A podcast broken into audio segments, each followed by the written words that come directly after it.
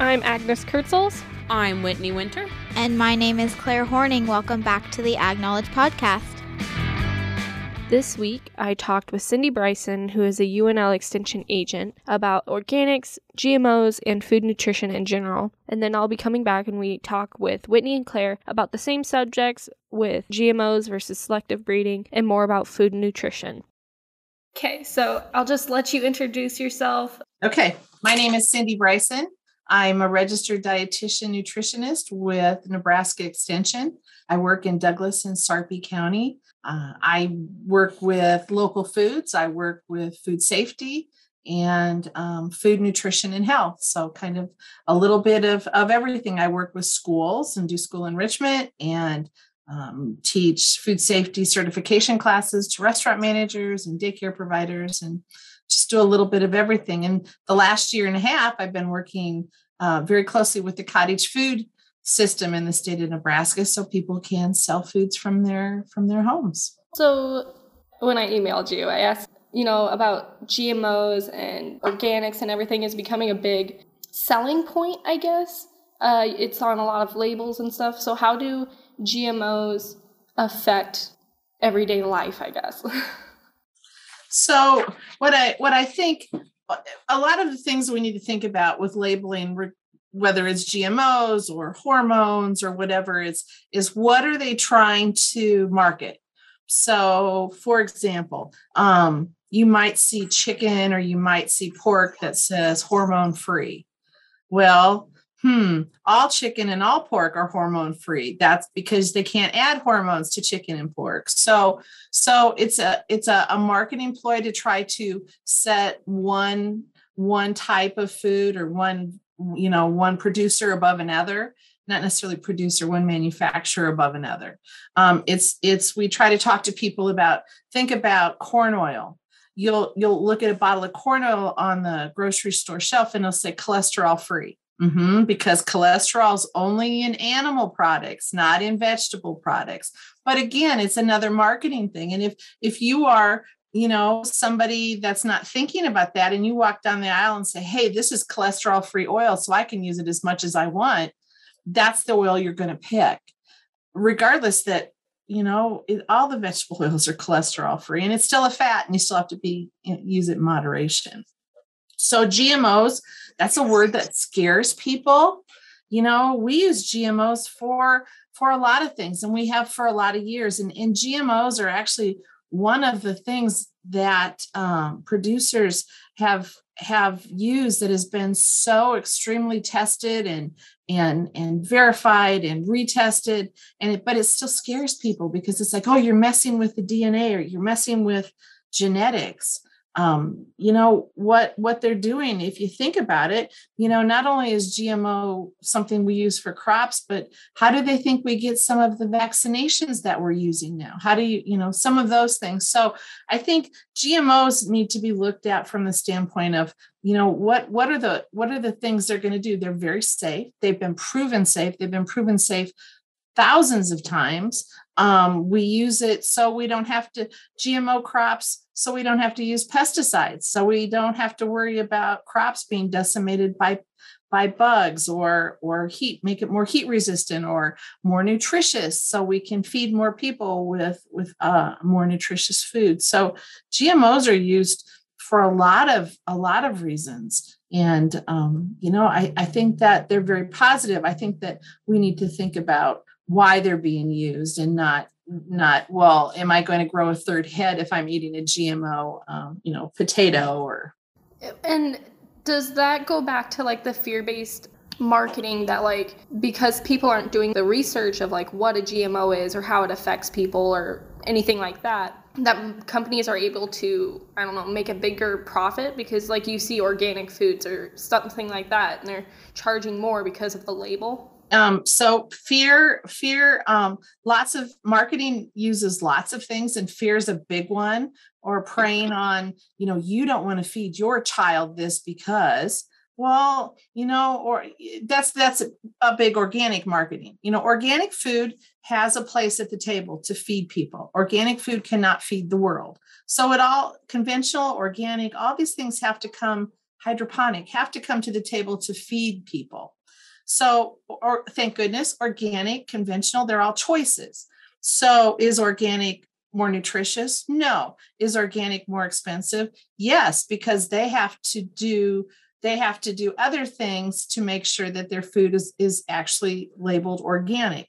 Um, can they still use pesticides? Yep, they still use, they don't use synthetic pesticides, but they use they use other things that you know um, they might use manure they might need for for you know adding nutrients they might use there's lots of things that they could use that could still if they were used incorrectly could be harmful so what what we're all trying to get at is healthy nutritious food to feed people. So organic is a choice and it does cost more because because it's a niche crop that or crop that you know that is gonna is is gonna take a little bit more money to to um to raise. It's kind of like brown eggs versus white eggs they're both nutritious. They both have the same amount of nutrients, but brown eggs are a little more expensive because it costs a little bit more to feed that variety of chickens. That's why brown eggs are more expensive. But people will tell you, oh, but brown eggs are more nutritious. Uh, I don't think so. You know, if you look at the nutrients again, but it's a marketing thing. It's it's you want to feed your family better. So if you're a good mom, you're going to feed them brown eggs if I'm a good mom, I'm going to use eggs. They're a really great source of protein, regardless of their brown, green, white, doesn't matter. So how how can we educate people about, you know, GMOs and organics or all these labels and how to interpret them, I guess? Um, I, I think that I think that people need to do a little bit of research. You know, we are a what I would call um, a YouTube nation. You know, you want to learn how to tune up your car, you go watch a YouTube.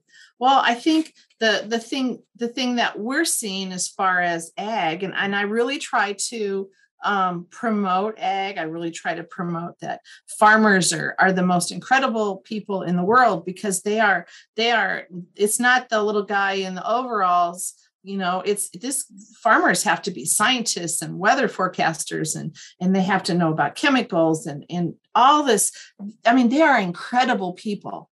So so i try to really promote that. So when i when i talk to people about um, gmos or hormones or antibiotic resistant or anything like that it's like you know all you're reading is something that somebody that's trying to scare you is promoting.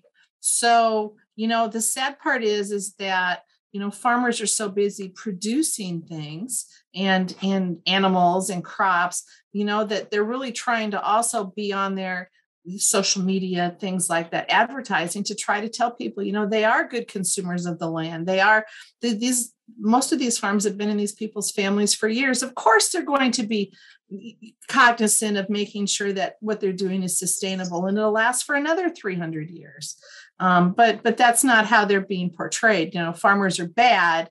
Um, beef is bad. Beef is going to cause the world to collapse, and um, you know, and that's just not true. And when they look at, you know, beef has a huge uh, carbon footprint, but when you really look at the carbon footprint of beef, it's so incredibly small that even if you got rid of all the beef in the world, it would make no difference. Mm-hmm. But oh, let's stop driving cars or, or flying jets for a while and let's see how that works. So, but th- that's a whole nother story.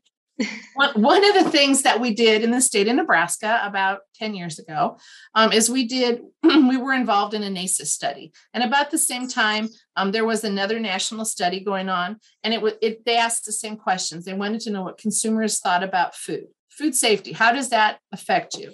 So we thought, okay, consumers are strictly they want to know about GMOs, they want to know about hormones, they want to know about antibiotics. Those are the things that we need to focus on. When we got the survey back, and then we saw the national survey too, we were amazed. So, what people really want from their food, first, they want is safe. That's number one, regardless of what you eat organic, non organic.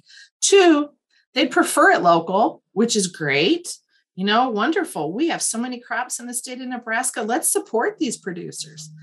And then three, they want it cheap.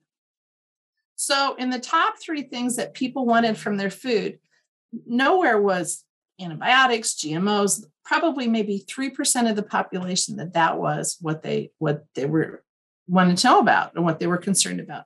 So, um, you know, we we want to educate people. We want them to make their own decision. Isn't it wonderful that you can choose organic or non-organic? They're both good for you. You know, great. Eat produce. As a dietitian, I'm going to tell you, eat produce. Um, you know, support your local farmer. Woohoo! Go to a farmer's market. Go to the grocery store. Buy some fruits and vegetables you know but but think about other things you know you should be more concerned about washing your produce when you get home than if it was organic or non-organic it's still if it has dirt on it it could still contain botulism you need to wash your produce with water those are the things that we're really trying to to get out to the public in many many ways how would um, the consumers go about sorting facts and myths like within the food market oh, that's hard. That's hard. Um, I, I guess choosing, you know, choose choose what your what your hot button is. You know, if you really think that organics is the best way to go, then maybe make the best of your food dollars and choose which organics you think would be the best. So there's always they always talk about, you know, if you're going to buy organic, then buy fruits and vegetables that are hard to wash.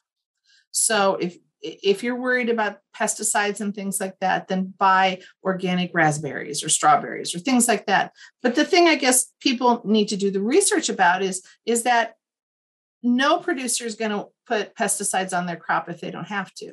It's all very scientific on how they figure out if they're going to treat their crops or not. And it costs them a lot to treat their crops. So they're not going to do it if they don't have to because that's just more money out of their pocket. You know, they don't want to put pesticides on. But they also, if they do do it, they put it on safely. Pesticides have a half life, just like any chemical we put on our garden at home. If we put something on our tomatoes, it says, please do not harvest with for so many days. Well, farmers chemicals tell them the same thing. So there won't be a pesticide on your food. There won't be um it, you know an antibiotic in your milk there won't be anything like that that you will be eating you mentioned you're a dietitian.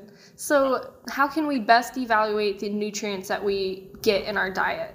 I always go back to um, I, I think that it's pretty simple. Um, my plate tells you you should have every meal, half your plate should be fruits and vegetables, a quarter of it should be protein, and a quarter of it should be carbs, and then have a glass of milk.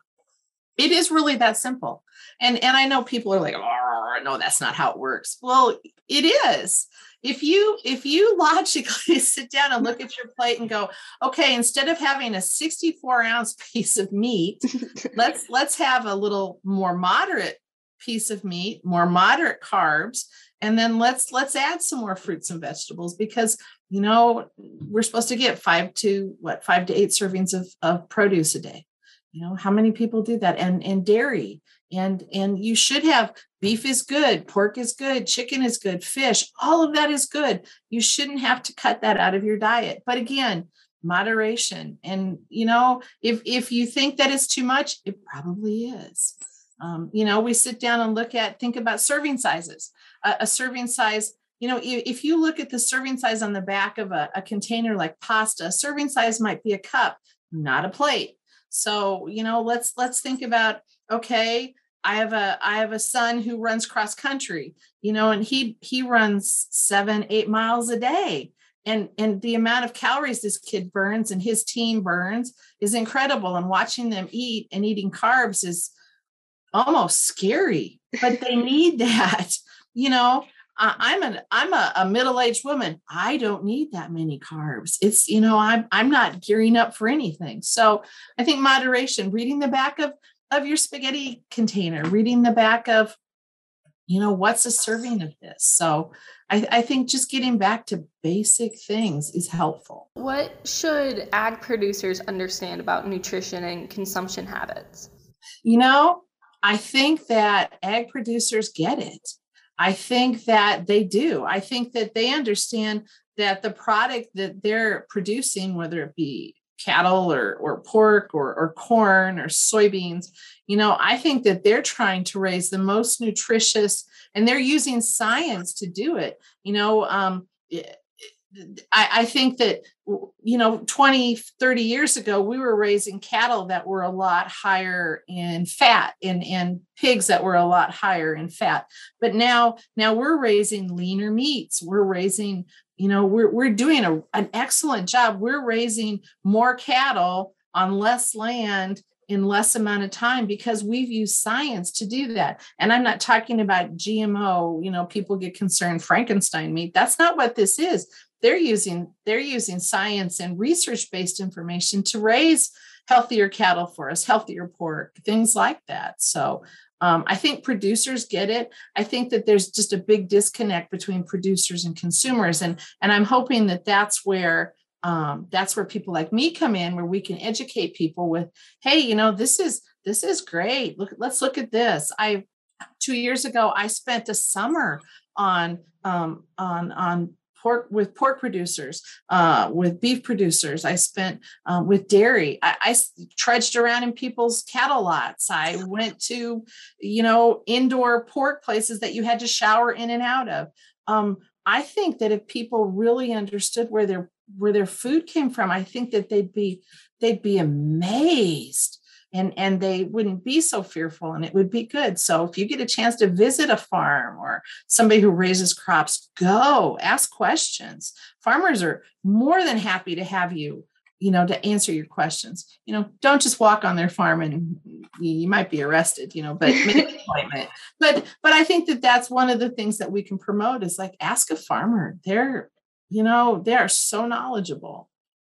Well and i think i went to a um, cattle or uh, I think it was Cattlemen's Beef Association a couple years ago before COVID. And unfortunately, I don't remember who the speaker was, but they said something that was interesting to me is that farmers also have families. So they're not going to produce food that's going to be harmful to other people when they're feeding the same thing to their own families. And that is so true. You are that you you are so true. That's you know this is not only their livelihood, but this is what they eat too. So I know there's not very many GMO products out on the market. Do you have a list of them? I do.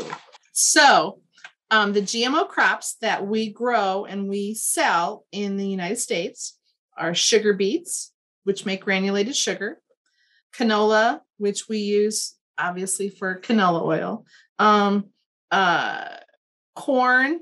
Uh, let me see.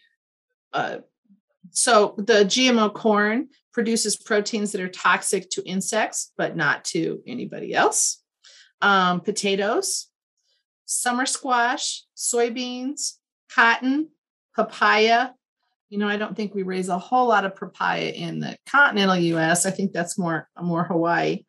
Um, there's a certain variety of apple that they have made a GMO apple that when you cut it, it doesn't turn brown, which is how cool is that? Um, and, and some alfalfa, which they use to feed cattle, mostly dairy cows. Um, but it's resistant to um, to herbicides and and it it actually helps so you know they can get rid of weeds and they have better crops and and so so a lot of these you know a lot of these things that we see are are are just there to make them, you know, to make the crop better, to make it more nutritious, to make it more sturdy so it can stand up against pests because, you know, pests pests are mutating on their own and they're causing their own problems and and we just need to stay one step a, ahead of them.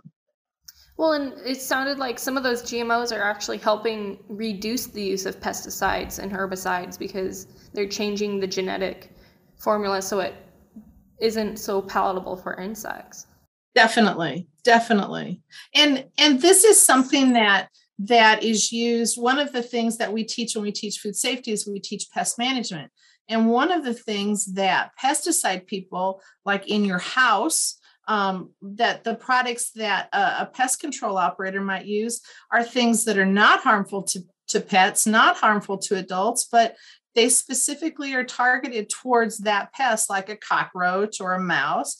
And it specifically targets one thing, like it won't let them, it won't let them with a cockroach, for example. There's a chemical you can put down that's not harmful to the environment, not harmful to anybody or anything except a cockroach. And it keeps a cockroach from shedding its exoskeleton. So so instead of every time a cockroach has to grow, it sheds its exoskeleton and grows a new one. Instead of that, it explodes because it can't it can't grow a new exoskeleton. And guess what? There goes the population of cockroaches in your restaurant or your house. Again, it has hurt No one but the cockroach. And that's what uh, that's what these GMOs are doing. It's not harming anybody but that bug or that, you know, that pest or um, it, it really is, you know, it's just one more tool in our box to raise healthy food. Um, so uh, is there, uh, I know like the extension office has a website. Are there a lot of um, papers and stuff that people can go and, or resources that people can go and find on that website? Um, there are, there are probably um, one of the, I'm trying to think, one of the places that we use, let me see, I think it's F, FSIS has a lot. There's there's so much. If you type in um, if you type in GMOs, you're going to come up the first, you know, probably the first 20 things when you type in a Google search for GMOs is going to be um, probably things that are anti-GMOs, which, you know, again, everybody has a everybody has a a choice to make, but um, there's can't I can't find the website right off the bat, but we do have stuff on our website. Um, we do have things on. Um, we we work with NERFC. NERFC is part of the university um, where we're working with local producers and local ag. Um, we the food food.unl.edu has a ton of information on there, food safety, things like that. So so yeah, there's lots of things depending upon what you're looking for there's a um, an author that i just love. Her name is michele payn and she talks about food bullying and and i love her books. Um, you know she talks about how people will there are there are more people out there food bullying you trying to get you sway you to buy this versus that than there are than there is research based information because those people are just you know they just um there's so many so I, I think that we need to be vigilant. Don't be bullied. You know, you want to feed your family healthy foods, that's great. Do it however you need to do it. If, if it's organic, that's great. If it's conventional, that's great. If it's non GMO or GMO, that's great too. But, you know, um, think about uh, in the 60s, they started irradiating some things, you know, and people thought, well, if, if my food is irradiated, I'm going to glow in the dark. Well, now it's 2021. And guess what? That's been going on for 61 years and nobody's glowing in the dark. Nobody's gotten cancer from, um, you know, irradiating. If you irradiate strawberries, it, it, there's no pest control involved because irradiating them kills any pests. And guess what? It extends their shelf life. So your strawberries last longer. So I, I think that that people need to stop and think about, you know, there's a lot involved with raising crops and, and food. So there, there just has to be a lot of tools in our toolbox to help us do that. Um, well, do you have anything else that you know? I am I am just uber passionate about this subject. Um, you know, I, I try to work with local producers. I try to work with, um, like I said, the the beef industry here in Nebraska. You know, the corn board, the all these commodity boards are are wonderful. They just want to get their they just want to get their word out that that their product is safe and they are good stewards of the environment and they you know they're doing the best that they can and and they are using science and research and you know it's it's it's i think that we really need to tip our hats. If you see a producer you need to shake his hand or her hand and say thank you we i appreciate that. My family had bread today because you grew you grew wheat and um, we had a hamburger today because that beef you raised was great. So um, I, I think that i think we really need to stop and think am i being bullied or or what's the truth? So you know if you think you're being being bullied look it up. You probably are. Well, how um, how have we seen nutrition from COVID? Because a lot more people, you know, restaurants were closed and a lot more people were cooking at home.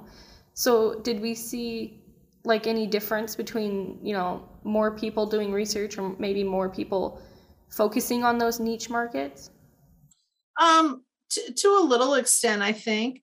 Uh, I was just reading something the other day. It was kind of funny, actually, yesterday. It was an article saying that um, during COVID, people were really intent on wanting to eat healthier.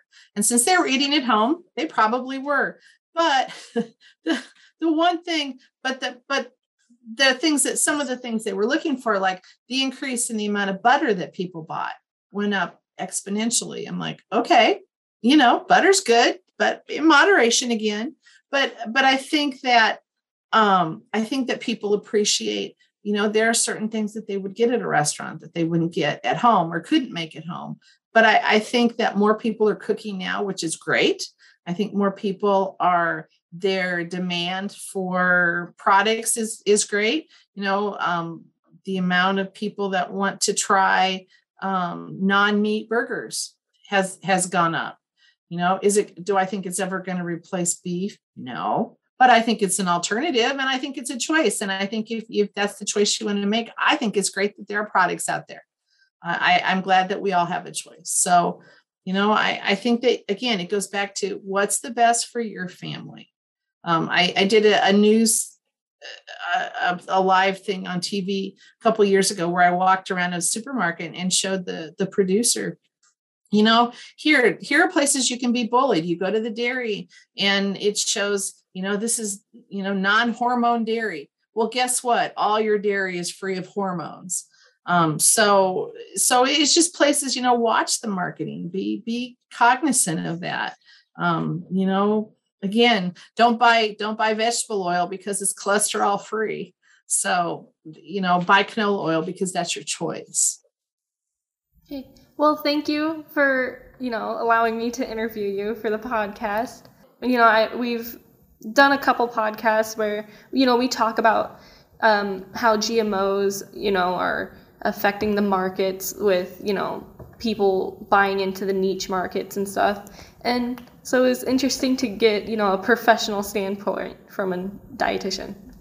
It's um like I said, I, I think that I think we need to go back to the source and talk to the farmer because those are the guys that have the research and the ladies, and they're doing a great job. So thank you for having me on today. I appreciate it. Yeah, thank you.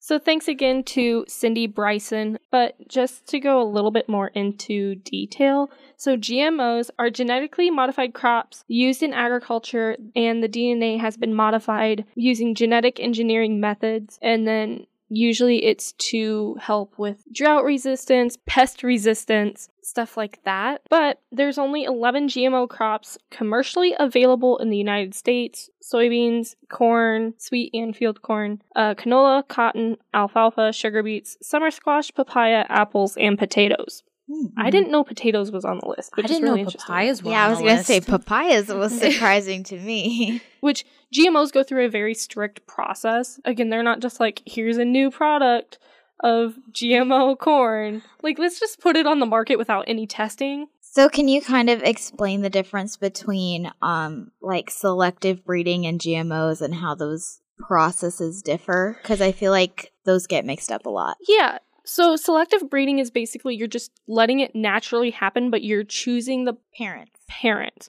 So especially with we'll just use corn because that's a pretty big like GMO product right now. So way back when corn looked very different from how it does now, right? But people began selectively breeding corn before GMO and all that technology was available. So they would take a product of the corn, like they would take the pollen and they would hand pollinate the corn. And then you would take that product and then you would continue to like selectively take plants that you would want the characteristics of and then you would continue to like take the offspring, right, of that and continue to that process. Whereas with GMOs, you're actually taking the genome of that product, corn, and you're actually breaking it down and then changing the DNA, essentially. But basically, it's just taking like with corn, they made it drought hardier. Mm-hmm. mm-hmm. So they've taken like certain other, like from other corn crops that have, you know, proven to be more drought tolerant and incorporating it in other corn types. Mm-hmm. That's the biggest part. And also, also, like with selective breeding, you see that more in livestock it's a lot harder in plants. So that's why now you're seeing like genetic engineering of it because again, you can use one seed instead of, you know, making a whole field and hoping for the best. Mm-hmm.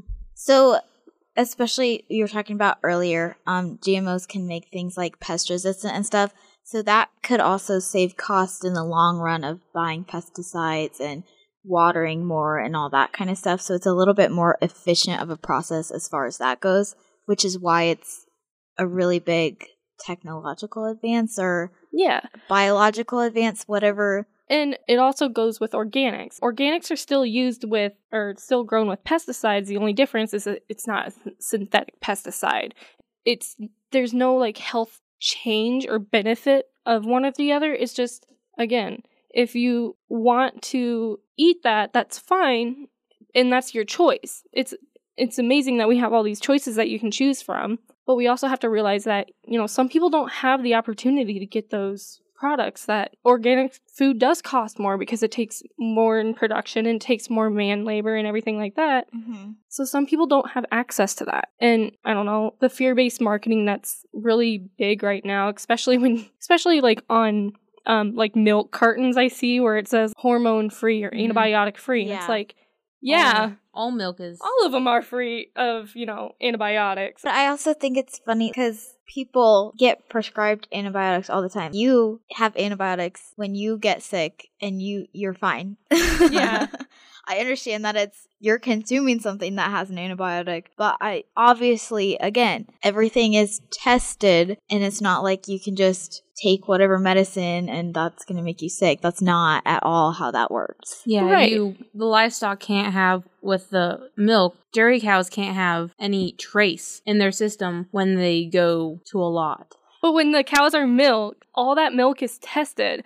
And then if it even has a little bit of a trace of an antibiotic, the whole tank that that milk has touched has to be dumped. Yeah. Like Mhm. there's no exceptions at all. So you'll see in some cases where farmers are dumping whole tanks because the farm previously had antibiotic in the milk Mm-hmm. and they didn't realize it. So again, that's not getting to the market. yeah. It, I mean, it's tested multiple times in multiple different stages. yeah. And even if you do have livestock that you're giving that to, you're not going to be like, oh, let's milk them that same day. You're Right. gonna let it get out of their system first. Like Well, you're it's like- gonna be keeping track of all of that Exactly. and Yeah. have your cow tagged and know who's getting what and for Mhm. what purpose and how long. Like it's not just like let me just throw some in the feed and then go and have at it. Yeah, and like most times they remove the animal because if you're not feeling good, You don't want to get anybody else sick. You don't want the other cattle to get sick. Mhm. And then you also are going to be like, I'm going to give this cow special attention because it's obviously not feeling well. Yeah. But a survey done about genetically modified food and like public perception, a minority of like the respondents in this survey, just a little over 11%, said that they understood GMOs and the technology that it takes to go with it. But a lot of the respondents obtained their information through the internet and through like media coverage Mhm. and almost all of that media coverage is you know predominantly negative towards GMOs. They don't show like this is what it is. It's like like, like you said, a fear-based market. What? Where did you get the survey from, Whitney? It it's a survey done by Kai Chu and Sharon P. Shoemaker from 2018. Okay. It's on NPJ Science of Food. Did you have something by Pew Research too that had a couple of statistics on it? From Pew Research, from a 2020 article, they saw that over half of the United States adults, 51%, thought that GMOs are the make people's health worse because they're consuming something that has been genetically modified or has something with an ingredient that has been genetically modified. And then 41 says they're they don't change it, they don't do anything bad or good. And then 7% of the survey said they are, better Mm-hmm. with their health now that they consume GMOs.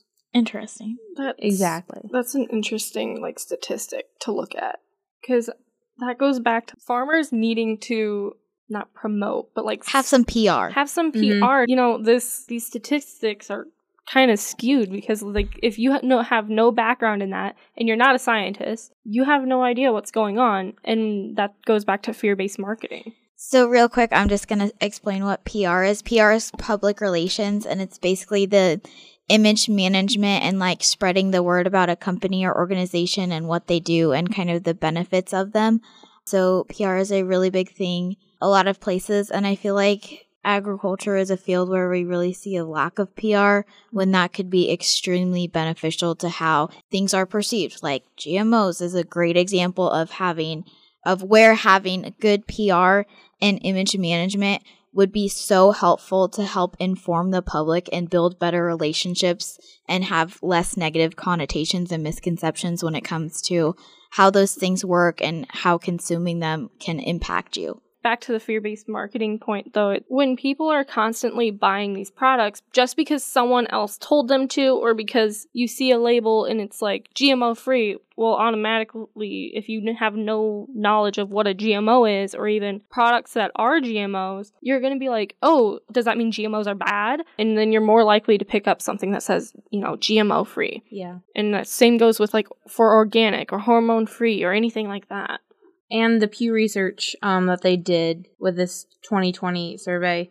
the increasing number of people who thought GMOs made their health worse. From 2016, it was only 39%, which is super high itself, to the 51% from their latest, mm-hmm. which is an exponential growth in three years. Yeah, it definitely is.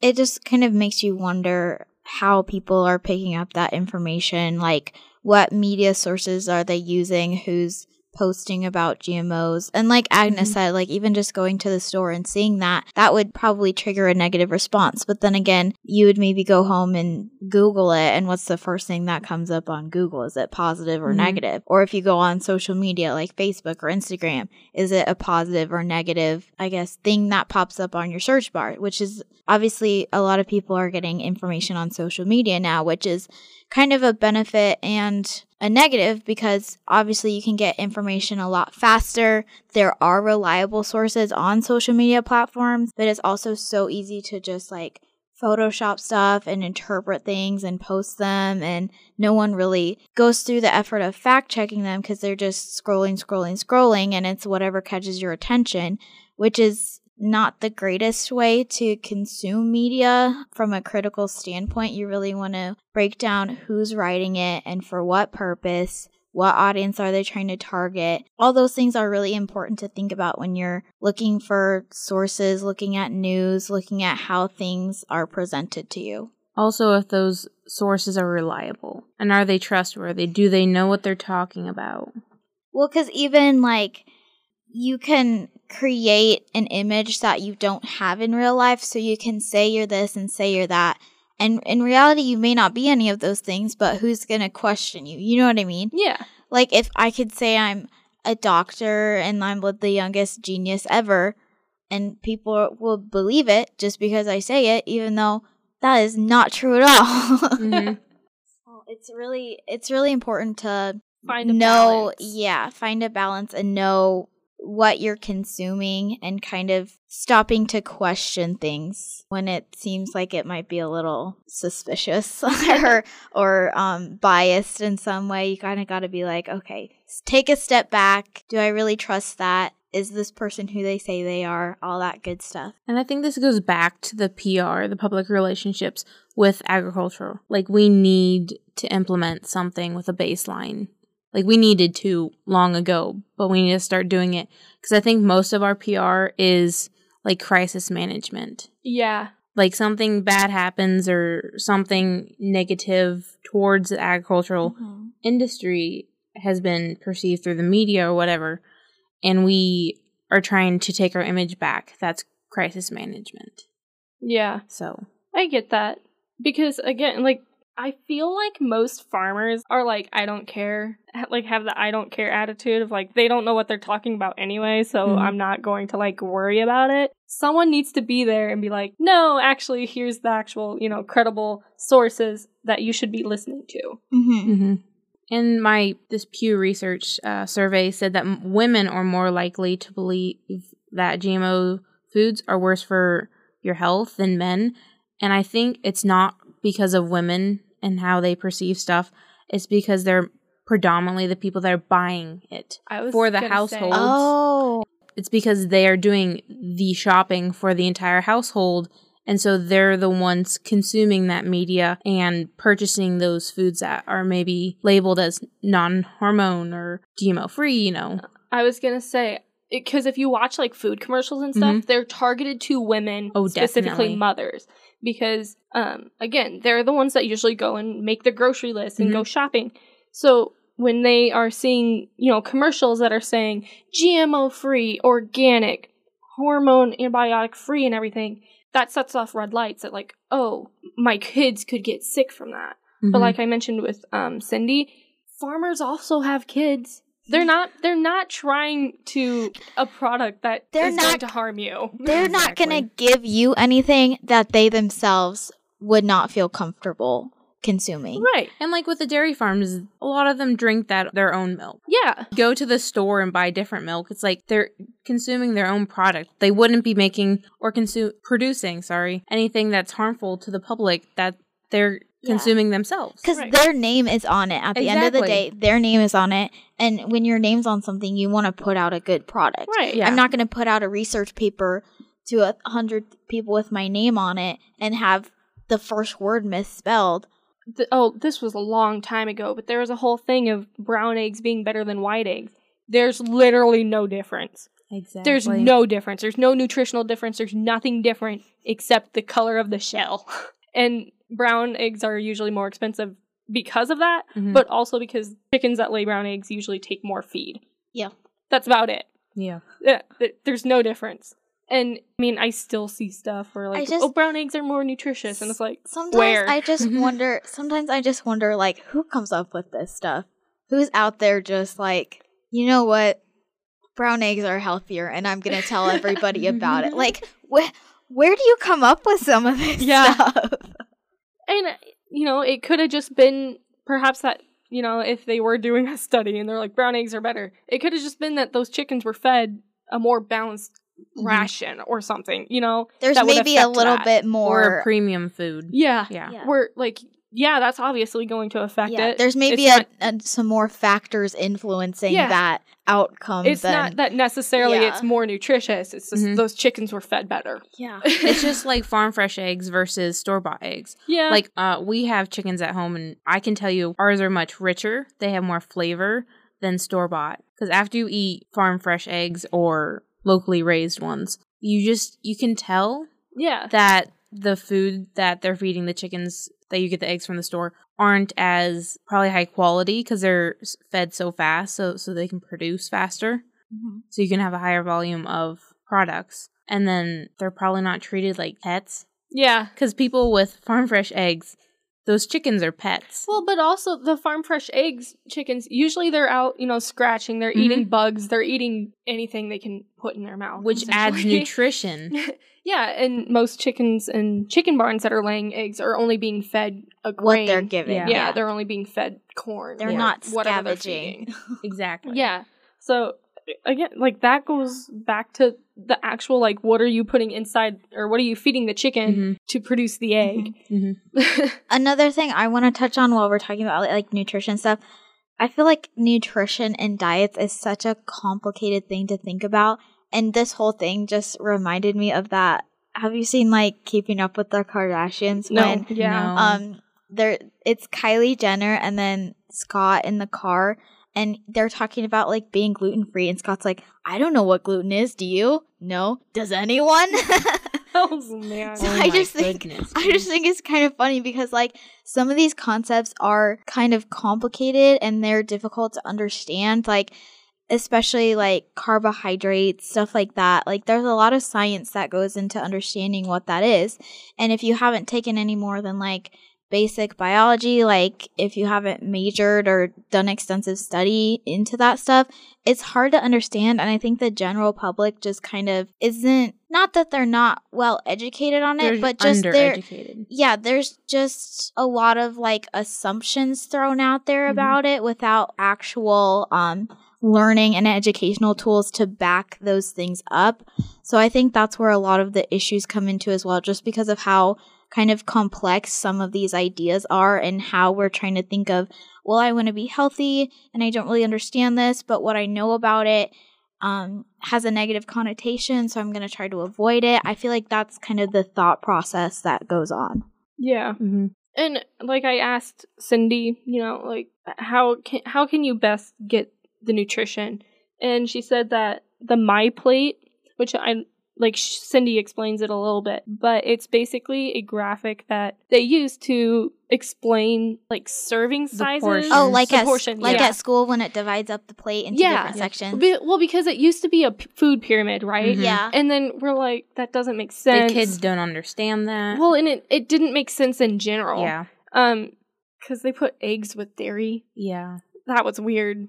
That was a little bit weird, if especially if you knew, um, just a nutritional standpoint. It was a swing and a miss. It, it was, and, and now they have the plate with like it has the divided um, section. Yeah, it's stuff. divided in like half of half of the plate is fruit and vegetables, a quarter is protein, and a quarter is uh carb, like bread or something, and then there's like a cup of dairy, which is Mhm. yogurt, milk, whatever. Mhm. And I think it's people don't pay attention to that because they feel like, oh, that's like a kid thing, you know, like that's for mm-hmm. kids in school that see that every day, and like here's how like what you should be eating to be healthy, and it's like, no, that is for everybody. Yeah. I mean, it's not good if you're only eating, you know, fries and a hamburger. It is And- applicable to all ages. And it was introduced during the Obama period with Michelle Obama. She turned the pyramid into my plate, something that kids and adults alike could visualize.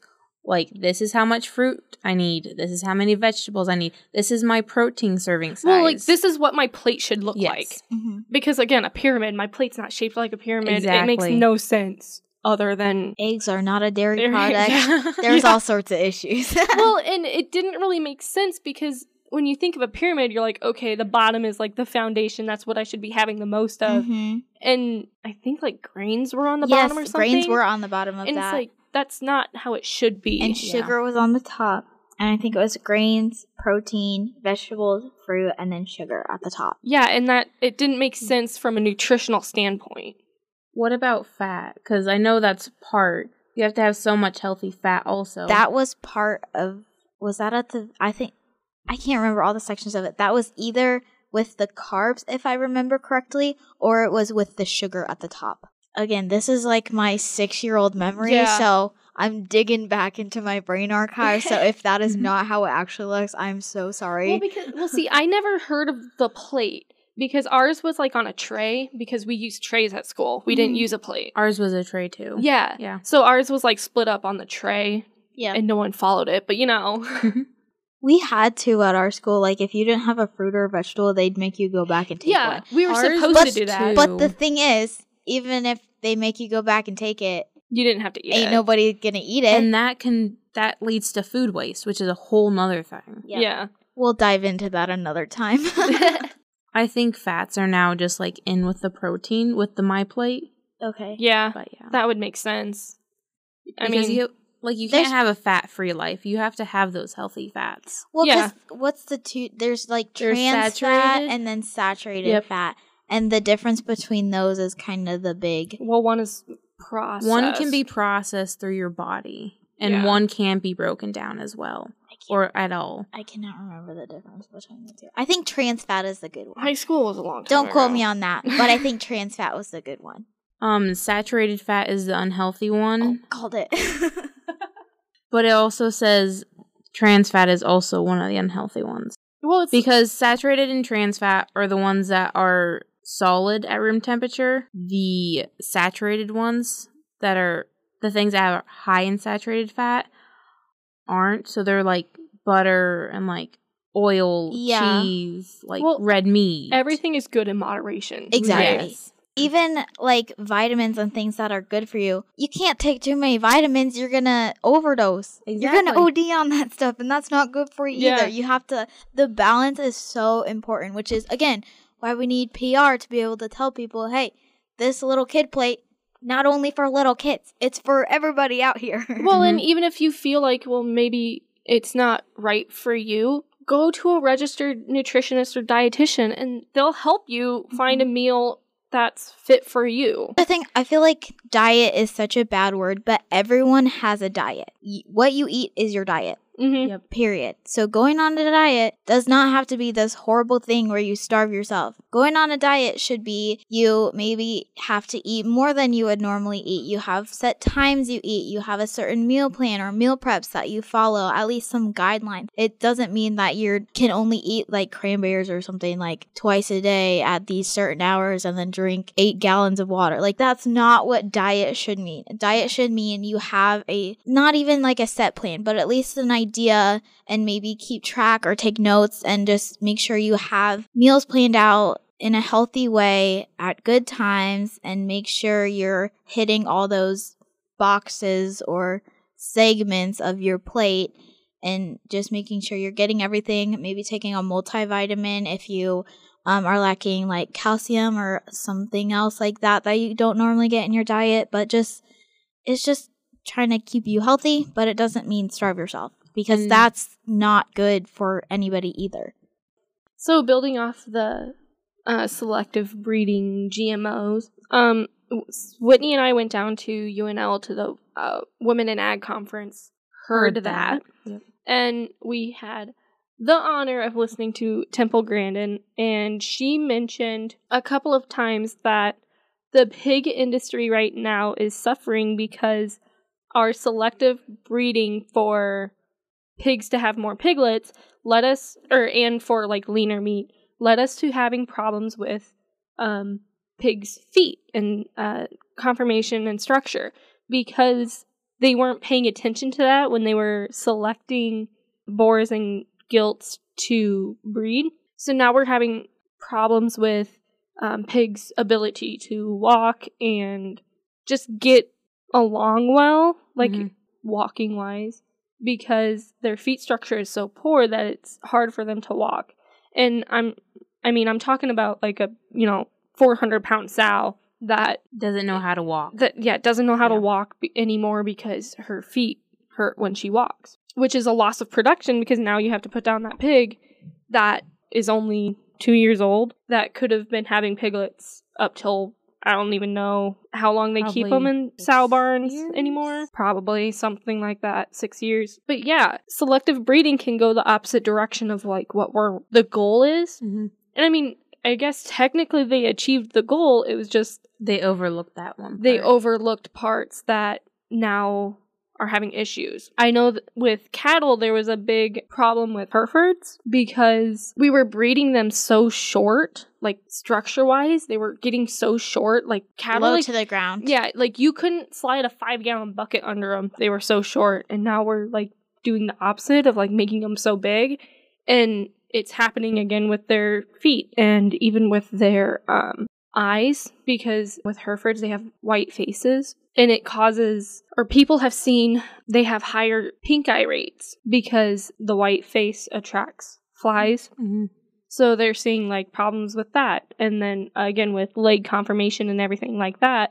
So we're trying to breed better or trying like, to revert some of those Yeah. mistakes I would we've say made. Another example is like even in chickens, like they want the breast meat to be so big that the chicken literally like can't face walk. plants Yeah. Mm-hmm. because it's so heavy. And I feel like yes, you want that meat and you want that extra production, but you're just gonna shoot yourself in the foot Yeah. if you don't consider the whole structure and not just the end product. Yeah, Well, 'cause and- they're bred in such a short amount of time, yeah. and they grow so fast. Yeah. They literally, their legs will break Yeah. under the sheer weight of how much they've grown in months. Yeah. Another thing with um beef cattle were that we were breeding them so lean, like the marbling so meat heavy, like Mhm. without the fat in it, that now we're seeing like meat that is tasteless, like it doesn't have any taste because that marbling is what gives it that Flavor. flavor. And it also got tougher. and it got tougher because it didn't have the marbling. hmm And so now we're having to um, backtrack, I guess. And it's really hard to do because we bred all of that out. hmm So Kind of hard to unevolve something that Yeah. you've evolved. Well, and like we're seeing, um, I had a professor at Northeast that I asked him, I'm like, why are we importing beef when we're exporting beef? Like it, it, it didn't make any sense to me. And he said, well, because our beef is so lean that we need the beef from other places Mhm. to mix with the lean meat to make hamburger. because it's Mhm. such a Problem. it's such a problem. Yeah, that we can't breed it or breed it back until we get those genetics back, which makes sense. But it's also unfortunate that we got to that place because Exactly. again, it was different times back then where like that was something that people wanted, and then we realized we didn't want that. hmm Um, But it's yeah. hard to go back when you make a mistake like that. Like obviously it wasn't intentional, like people didn't really see it coming. But then again, it's hard like you said, once those things are out of the gene pool, they're gone. Yeah. Period. So I mean, thank goodness that other people still have cattle that are not selectively bred to that point that we can, you know, have the ability to reverse that. But if everyone was doing that, we'd be up a creek without a paddle. Yeah, and again, that goes back to like selective breeding of like finding the beef gene that, or not beef gene, but the beef line that has that good marbling that you want Mhm. to breed back into the mass of that breed. So, I don't know. Something to think about, I guess. Yeah, and with like um butchering, a lot of the hamburger that's ground up has to have tallow added. It's Yeah. a fat that you have to add because it is so lean. we're seeing, you know, in stores they're selling uh, wagyu is getting really popular Mhm. because of their marbling because it's like crazy marbled. Yeah. But again, that problem kind of goes back to like the being afraid of fat and like that kind of marketing Yeah. stuff that happened. Like people didn't want to eat fat because fat is unhealthy. No, that's not the case. Like, Yeah. Is too much fat unhealthy? Yes, ma'am. Is fat in your hamburger healthy? Yeah, it is healthy for you and it's going to make it taste better than Yeah. just a hard slab of gross. Well, I mentioned it with uh, Cindy, but a couple years ago I went to a Nebraska Cattlemen's Conference hmm in Valentine, Nebraska. I think it was in Valentine. It was out there in Valentine, You know, County. up over there.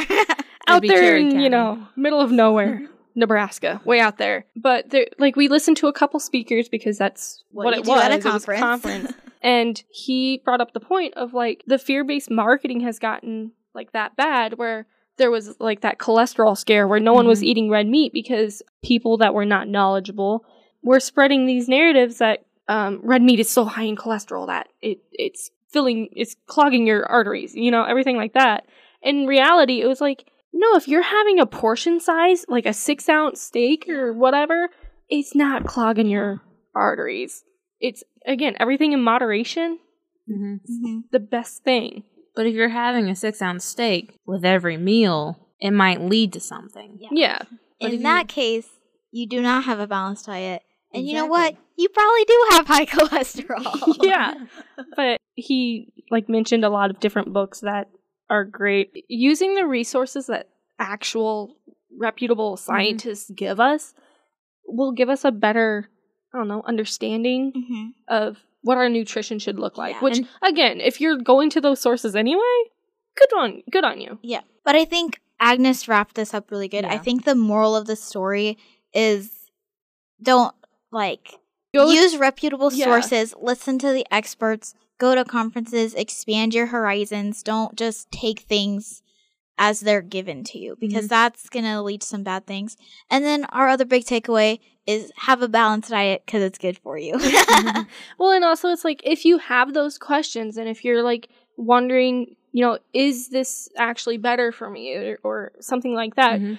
go to the farmer, go to the scientist, go to your extension office and ask those people for resources or even just knowledge on that front because we're wanting to help you. Yeah. It's just that, that's what They they are there for. to. That's their job. yeah.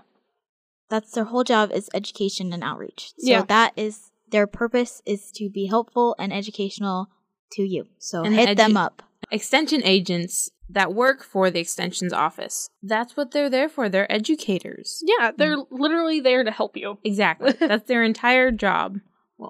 Well, might be not entirely their job. But a large portion of their job. Yes, exactly. Well, it's not just for 4-H. It's Yeah. it's for finding information on how to do canning and preserving and stuff because I Mhm. know my extension office was doing that and trying to reach out to communities and teach people how to preserve their food that they were Yeah. growing in their gardens. Anyway, find the resources, but I think that's going to be the end of our podcast. Thank you for tuning in to this week's episode of Ag Knowledge. This podcast was created by Agnes Kurtzels, Claire Horning, and Whitney Winter as a part of Radio Production Workshop at Wayne State College. Tune in on Thursdays at 5 p.m. for more Ag Knowledge and listen to KWSC 919 The Cat on the TuneIn app. Previous episodes can be found on Anchor, Spotify, Apple Podcasts, or Google Podcasts, or wherever you listen to podcasts. New episodes are released on Fridays to these and other platforms. Music is Surf Day by Marcos H. Bolanos, found on freemusicarchives.org. The song was edited for the use of this podcast.